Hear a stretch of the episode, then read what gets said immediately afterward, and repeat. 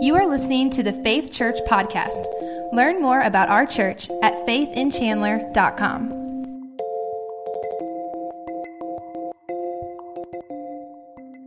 Today we're wrapping up a series entitled Stuck, and I hope that this series of messages has been a blessing uh, to you. I've had several good conversations over the last few weeks about people who this has really spoken to right where they're at. I feel like this is what God uh, has, has had uh, for us during this time. And so I hope that it's been of benefit uh, to you. Uh, I mentioned earlier that we value God's Word here, and so it's what we try to give uh, children every week in toddler church and children's church. It's also true during our Sunday school classes. One of the most wonderful things that, that God blessed me with is that when I was growing up as a child, I was a part of a family that went to church every Sunday. Uh, and not only went to church, we went to Sunday school. And so my first training in Scripture was from a 65 year old woman or so, never asked her exact age, so I'm guessing, named Mrs. Ritter. Mrs. Ritter taught our little primary Sunday school class. And even today, uh, when I think back on a message, like a message about Daniel, I can picture Mrs. Ritter putting little flannel graph figures up on the board and telling me the stories of God's Word. Now, I didn't understand them fully at that point, but I, I learned them and I came to appreciate them, and they made a huge difference in my life. I hope that when you look in your bulletin and you see all those names of graduates, you see something worth celebrating, that you see that we are blessed to have so many children, especially in that young age group, that are a part of our church. Uh, but I hope that you also feel responsibility. I hope that mom and dad, that you feel this, this desire, this need to teach your children about God's Word. I hope that, church, we take it seriously, our responsibility uh, to train children in God's Word. I attended three graduations this past week. Uh, Haven graduated from kindergarten on Thursday night. Then I traveled down uh, to right outside of Nashville and watched Eric, our intern, uh, graduate from Welch College. And then uh, Saturday morning, I watched uh, Amy, uh, Amy's daughter Sarah, graduate from Boonville High School. And so I got to see three graduations kindergarten, college, and high school. Haven's kindergarten graduation was small. The Welch College graduation was, was pretty large. And then Boonville High School graduation was incredibly large. Three different venues, three different locations, three different levels of schooling, but one thing I felt in all three ceremonies there is an incredible amount of potential in this room. There's an incredible amount of potential here. And when we look at young people who are learning, who are getting ready to embark on a new chapter in their lives, we see, man, they, they're so much ahead of them. And perhaps some of us in this room, we can think back to when we graduated. And we say, man, I, I didn't really know a whole lot, and there was going to be so much more that I needed to learn, but I had my whole life ahead of me. In our passage today, we, we see a king. He, he thought the exact same thing. When he saw young people, he saw an incredible amount of potential. So, King Nebuchadnezzar, when he comes to Jerusalem and conquers Jerusalem, he says, These young men that are here in Jerusalem, they're best and they're brightest, they're smartest young men. Let's, let's take them back with us. Let's train them in our ways. Let's teach them our language and our culture, and they'll help us in this next phase of growth and expansion for our kingdom. You see, Nebuchadnezzar was like every king. He wanted to expand the influence and range of his kingdom, and he knew that these young men in Jerusalem, that they could help him do that. He viewed them like a natural resource.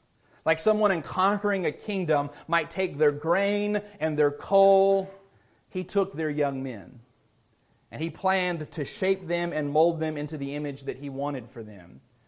But what we see is that some of these young men they lived differently even from the beginning. They were plucked out of their homeland from among their families, taken to this foreign land. You would say that they were definitely stuck where God allowed them to be taken. But even in this situation, they lived for the Lord and God pulled them through what was a difficult, difficult set of circumstances. So if you would look with me at Daniel chapter 1, and we're going to read uh, several verses here of Daniel chapter 1 as we get an idea of what exactly it is that Daniel and his friends are facing. In the third year of the reign of Jehoiakim the king of Judah came Nebuchadnezzar king of Babylon unto Jerusalem and besieged it. And the Lord gave Jehoiakim king of Judah into his hand, with part of the vessels of the house of God, which he carried into the land of Shinar to the house of his God, and he brought the vessels into the treasure house of his God. He, he conquers Jerusalem and Judah so much to the degree that he takes the furniture and the vessels, the cups, the plates out of their temple and puts them in his temple. That, that's, how, that's how utter their conquering was. They went, they, they took whatever they wanted, even the furniture from their church. That's what they took. All right? Imagine if our church was robbed, right? And we came in and they not only took our expensive pieces of equipment like our camera and computers, but they took the pulpit, right? So what, what would they need the pulpit for? They came in and they took the, the very furniture, the vessels of the temple. And the king spake unto Ashpenaz, the master of his eunuchs, that he should bring certain of the children of Israel, and of the king's seed, and of the princes. He says, Let's take the royal family. Let's take their best, their brightest, their most powerful.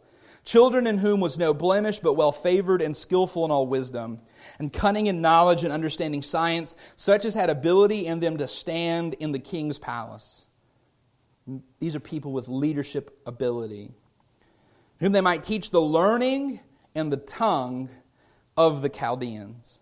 And the king appointed them a daily provision of the king's meat and of the wine which he drank, so nourishing them three years, that at the end thereof they might stand before the king. Now, among these were the children of Judah Daniel, Hananiah, Mishael, and Azariah, unto whom the prince of the eunuchs gave the names, for he gave Daniel the name of Belteshazzar, and Hananiah of Shadrach, and unto Mishael, Meshach, and unto Azariah, Abednego. They bring these young men here, and they change their very names. They're taken from their homeland, taken from their families, taken away from their girlfriends or whoever they were engaged to. They're brought to this new land. They're going to learn the culture of the Chaldeans. And they say, and by the way, you're no longer known by your Jewish name. You're going to be known by the name we give you. The name your parents gave you is no longer your name. They were looking to change their very identity, their mindset, and even their beliefs. He says, We're going to train them to think like us, talk like us, give them names like us. We're going to incorporate them into our kingdom. And then, after all of that, which is pretty heavy, he says, Oh, and we'll feed them what the king eats, and they will drink what the, the king drinks. And you would think that reading that, that if they're going to have a problem, it's probably going to be with, No, you're not changing my name. All right? You're not going to call me whatever it is that you want to call me. That's, that's not my name. Or, no, I'm not going to learn your teaching. I'm not going to speak your language. But what Daniel decides to stand against is not those. Look at verse 8 with me. But Daniel purposed in his heart that he would not defile himself with the portion of the king's meat, nor with the wine which he drank. Therefore he requested the prince of the eunuchs that he might not defile himself. Daniel purposed in his heart he would not defile himself. There's a really important lesson here that I want us to get a hold of before we continue. You might think, what's the big deal? Why, why is he making a big deal about the food and the drink? They've changed his name. They've taken him away from his family. Does he really have any power to do anything to begin with? And yet he's going to balk at the meat? Was Daniel a vegan or something? Was he on a new fad diet? Did he have a food allergy? Why is he making this, this big to do about the food? Daniel's issue was that when they would eat this food, the king's food, that it would be offered before the Babylonian or Chaldean gods. And it wasn't just that they were offered before them. When they came in to eat, the entire meal would be this religious ceremony where partaking in this food was an act of worship to God. Now, we can identify with this. We're Baptist, right? We understand that food is a part of our religious experience, right? Occasionally we have a meal here right after church, and the food is incredible. And it's a, it's a part of the whole celebration and fellowship time. They were having this food that the king ate. by the way, this was an incredible offer.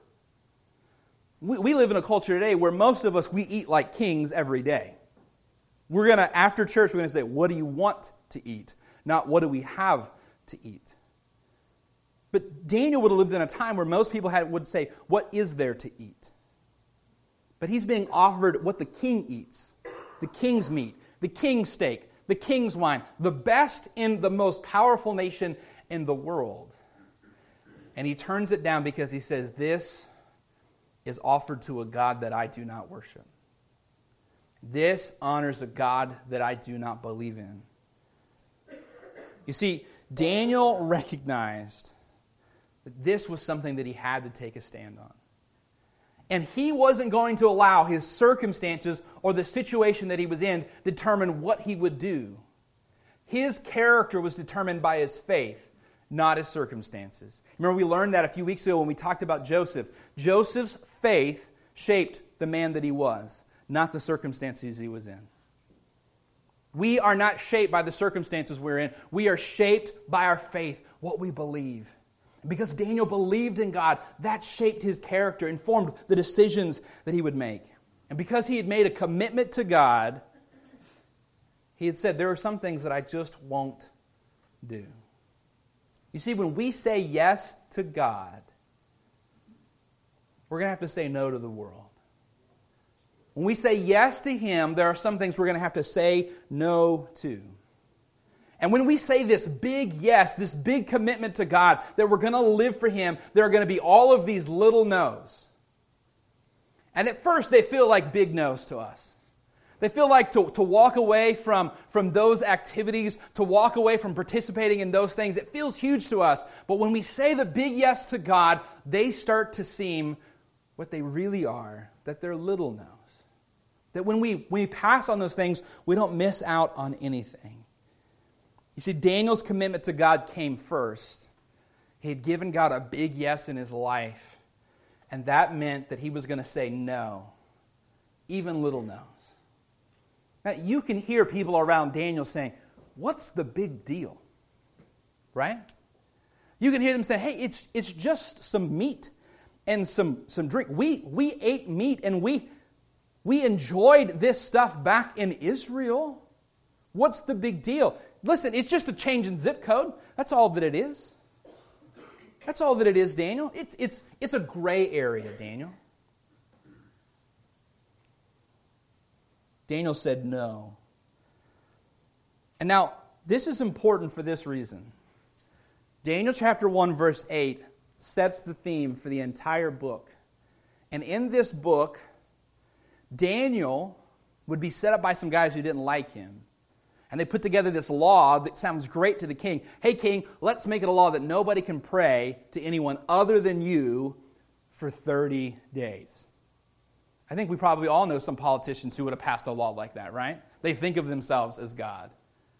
So Nebuchadnezzar passes this law, and the reason these guys do it is because they know that every day Daniel prays three times to his God. So Daniel when the law is enacted, he continues to pray as he always has. And he's thrown in a lion's den. That was the, the, the form of execution that came along with that law. God keeps him safe through the night while he's in this pit with these lions. Now, that's the incredible thing that happens later in the book. But earlier in the book, Daniel says, I'm not going to defile myself. I'm not going to give up my faith. I'm not going to change my commitment to God because of the situation that I'm in. And that purpose would carry through. You see, if we'll say a big yes to God first, all of the other no's that we have to say later on, they're little no's. But if we start saying little yeses to the world first, we'll find ourselves in a position where we have to say no to God. Daniel knew that he had to stand on this. Have you heard that, that statement? If you won't stand for something, you'll fall for anything. And this may have seemed like to a lot of people not really something worth making a fuss about. But Daniel knew he had to draw the line somewhere. You see, when we, when we live our lives saying, well, this isn't really a big deal, this isn't, this isn't really a thing to make a big fuss about, this isn't the place to draw the line in the sand, what we end up doing is never drawing the line in the sand. We never set a standard for our behavior. We never set a standard for how we're going to act. We never set a standard for what we're going to do. And we just say yes, yes, yes, yes until we have backed ourselves into a corner. And once we've backed ourselves into a corner, we're not able to say yes to the Lord. When we say yes to this world, we end up saying no to God. Especially, and what are you talking about? Let me give you a, a real world example. Pew Research Center recently did a study on people who attend church regularly. This is, on, this is people who attend church regularly. And they found that people who attend church regularly are attending less regularly than ever before. Now, it's not that the world in general is going to church less, people who go to church are going to church less. And so they started asking these people questions, and it's not that they no longer believe in God. It's not that they no longer believe in Scripture. It's not that they have some major disagreement with their church.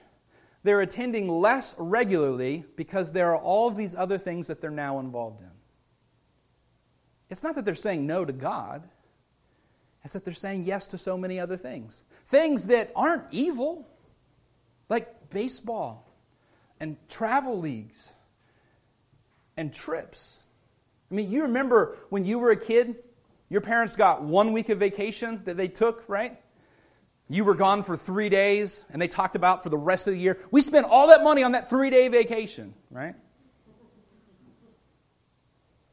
Now people take trips a weekend a month.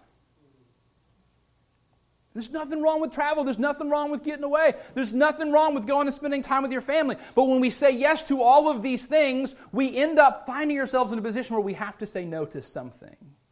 And I don't think any of these people would say, listen, let's just not go to church two Sundays a month this year. That wasn't their intention, that wasn't their plan. But because they said yes to all of these other things, they end up having to say no to something. Are you with me? Do you get what I'm saying? Let me give you another example, and this one might hurt. Some of you, you don't give to support the work of the church and mission work around the world. And it's not because you think that the church is unworthy of support. It's not because you think that we get electricity and water for free. It's not that you think that we can do the ministry like Vacation Bible School that's coming up in three weeks for free. You know that it is costly and you know that it's worthy. And so you wouldn't say, No, I'm not giving. But you find yourself in a position where it's difficult for you to give because you've said yes to so many other things. You've overextended yourself. You want to say yes, but you can't. What happens in Daniel chapter 1 and verse 8 is Daniel says, I've said yes to God first. So I'm going to say no to this. And when we say no to the world, we're keeping that room in our lives to say yes to God.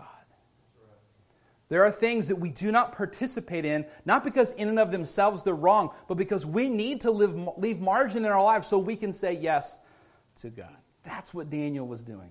Even in the difficult situation that he found himself in, where he had been kidnapped forced to learn a new language, put in a completely different culture, and given a different name, he still found ways that he could say no to the world so that he could continue to say yes to God. And if Daniel could do that in the situation that he's in, I think that you and I can uh, do that in this modern world. So, what does Daniel do? Remember, he's there not because he chose to be there, but because the king forced him to be there. What, what happens? Does Daniel go get a sword and start attacking people? Anyone who tries to offer him steak, he slashes them? Anytime someone tries to hand him food, he says, No, I'm a vegan. No, thank you. I don't eat meat. No.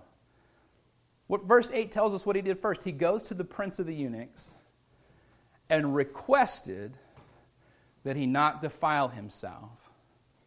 You know what Daniel has here? He has grace and kindness and gentleness. And look what verse 9 says.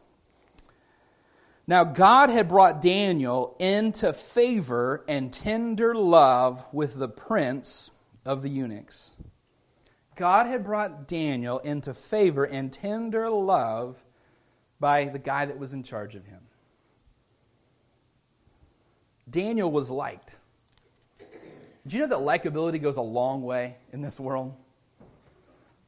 He was liked by this guy.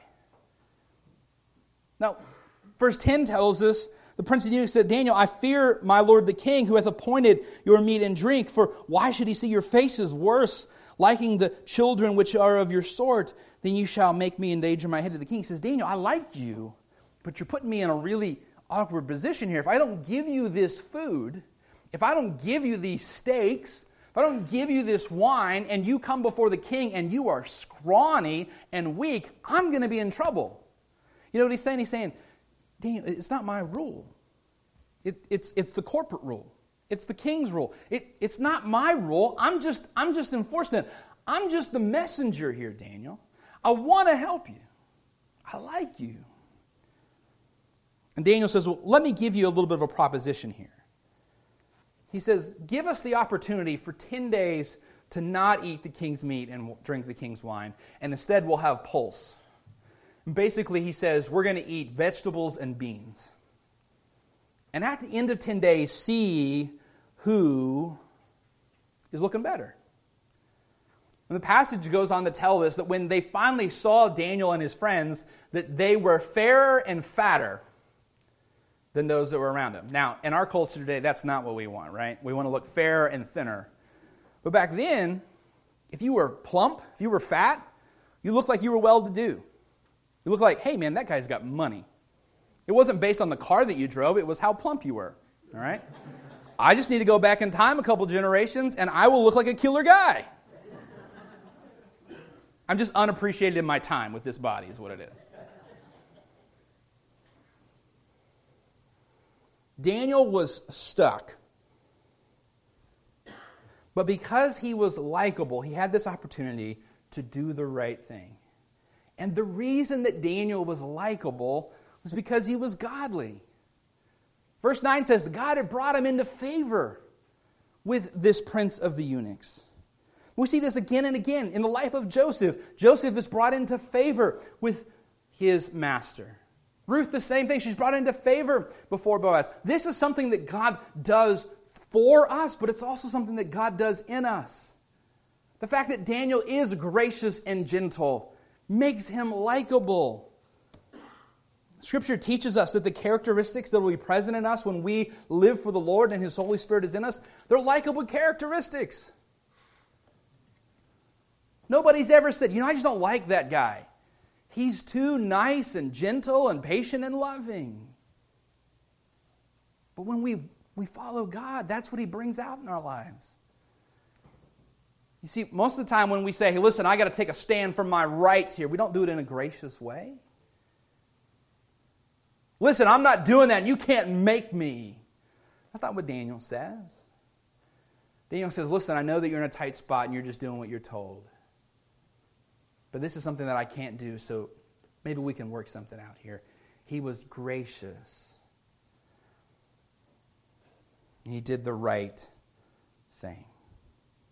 Daniel was stuck in a new nation, stuck speaking a new tongue, stuck in a job that he didn't pick, stuck going to a school that he didn't choose. Yet Daniel saw, even then, while he was stuck, how he could choose to do the right thing. And Daniel not only stayed committed to doing right, he did right in a gracious way. He did right in a gentle and commendable way. Now think about the situation that Daniel's in. They've taken him from his family, put him into a job, said, This is what you're going to do for the rest of your life. And this is your new name. And yet he is still likable. I have a hard time staying likable if someone removes the stapler from my desk. Right? We have a hard time staying likable if someone messes up our order at a restaurant. They have turned Daniel's entire life upside down. And yet he was able to do what was right with a kind and gentle spirit. How does this, how does this happen? Let's look back at verse 8. Verse 8 says, Daniel purposed in his heart. And that word purpose, it literally means he set his heart on not defiling himself. Daniel set his heart on the fact that he was going to do right. And Daniel realized that no matter what was happening in the world, no matter what was happening to him and his friends, no matter what was happening in Judah, no matter what was happening in Babylon, no one had control of what would happen in his heart other than him.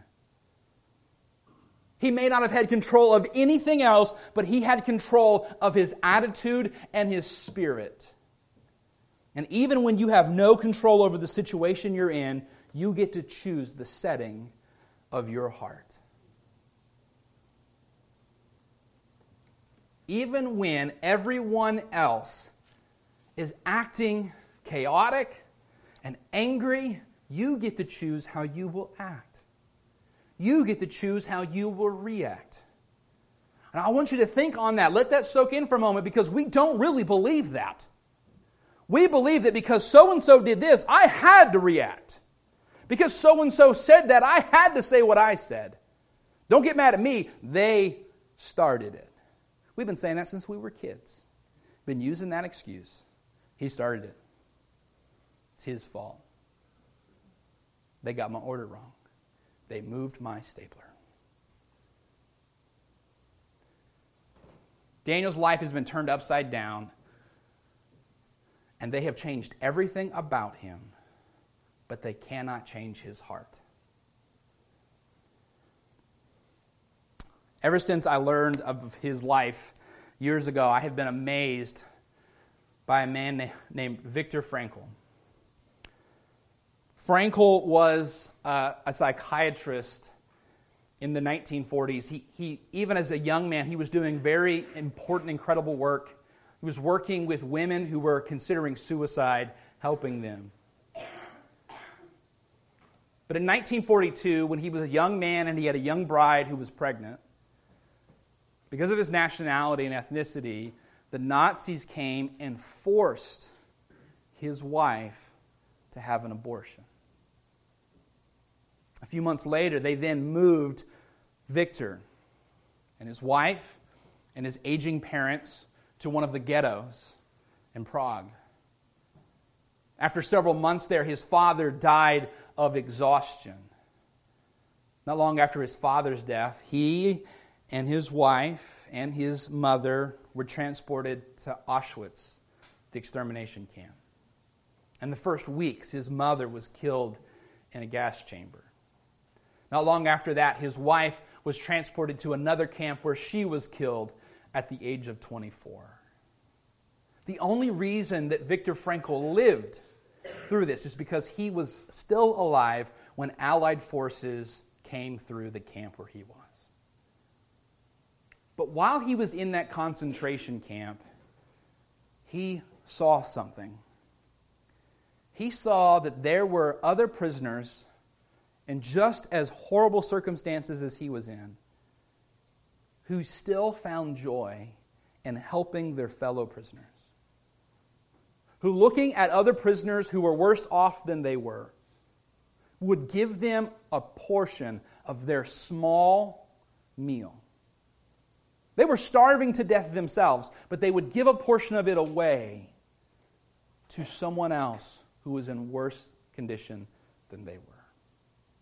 And he recognized that in a scenario where you have absolutely no control over your circumstances, your situation, where they have told you what you will wear and what your hair will look like. They've told you that they are going to kill your family and friends. They've told you when you will sleep and when you will work. That even in a situation where they have ultimate control like that, that they cannot tell you how to feel and where your heart will be.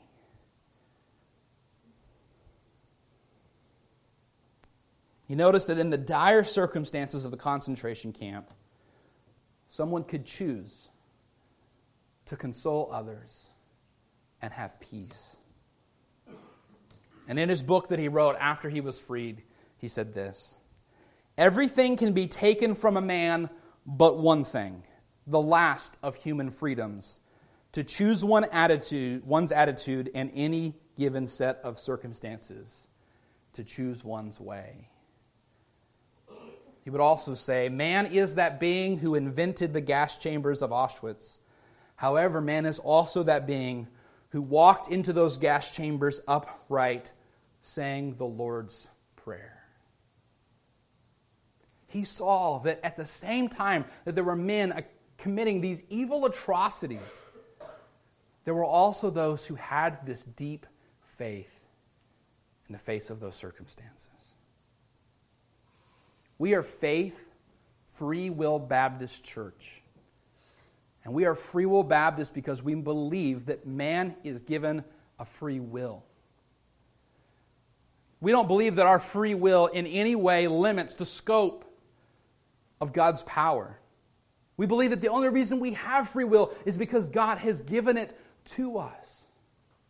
But we believe that God has given us this free will so that we can choose Him. That no matter whatever circumstances work against us, no matter whatever situation we find ourselves in, we can still choose. And we believe that the worst of our situation, the worst of our circumstances, our own brokenness and sin, that Christ went to the cross to take the punishment for sin, to offer the solution to our brokenness. So, no matter what situation we're in, and no matter how broken we are, we still have the opportunity to choose Him. Christ chose the cross so that we would have the freedom to choose Him. And no matter what circumstance you're in today, no matter how broken your life is today, no matter how full of sin your heart is, you can choose Christ today. Daniel found himself in the worst of circumstances, and he still chose to do the right thing. I don't know what circumstances you're in today. I don't know what has you feeling like you're stuck. But no matter what you're stuck in, there is nothing that can keep you from choosing Christ. You can choose Him today. Let's bow our heads for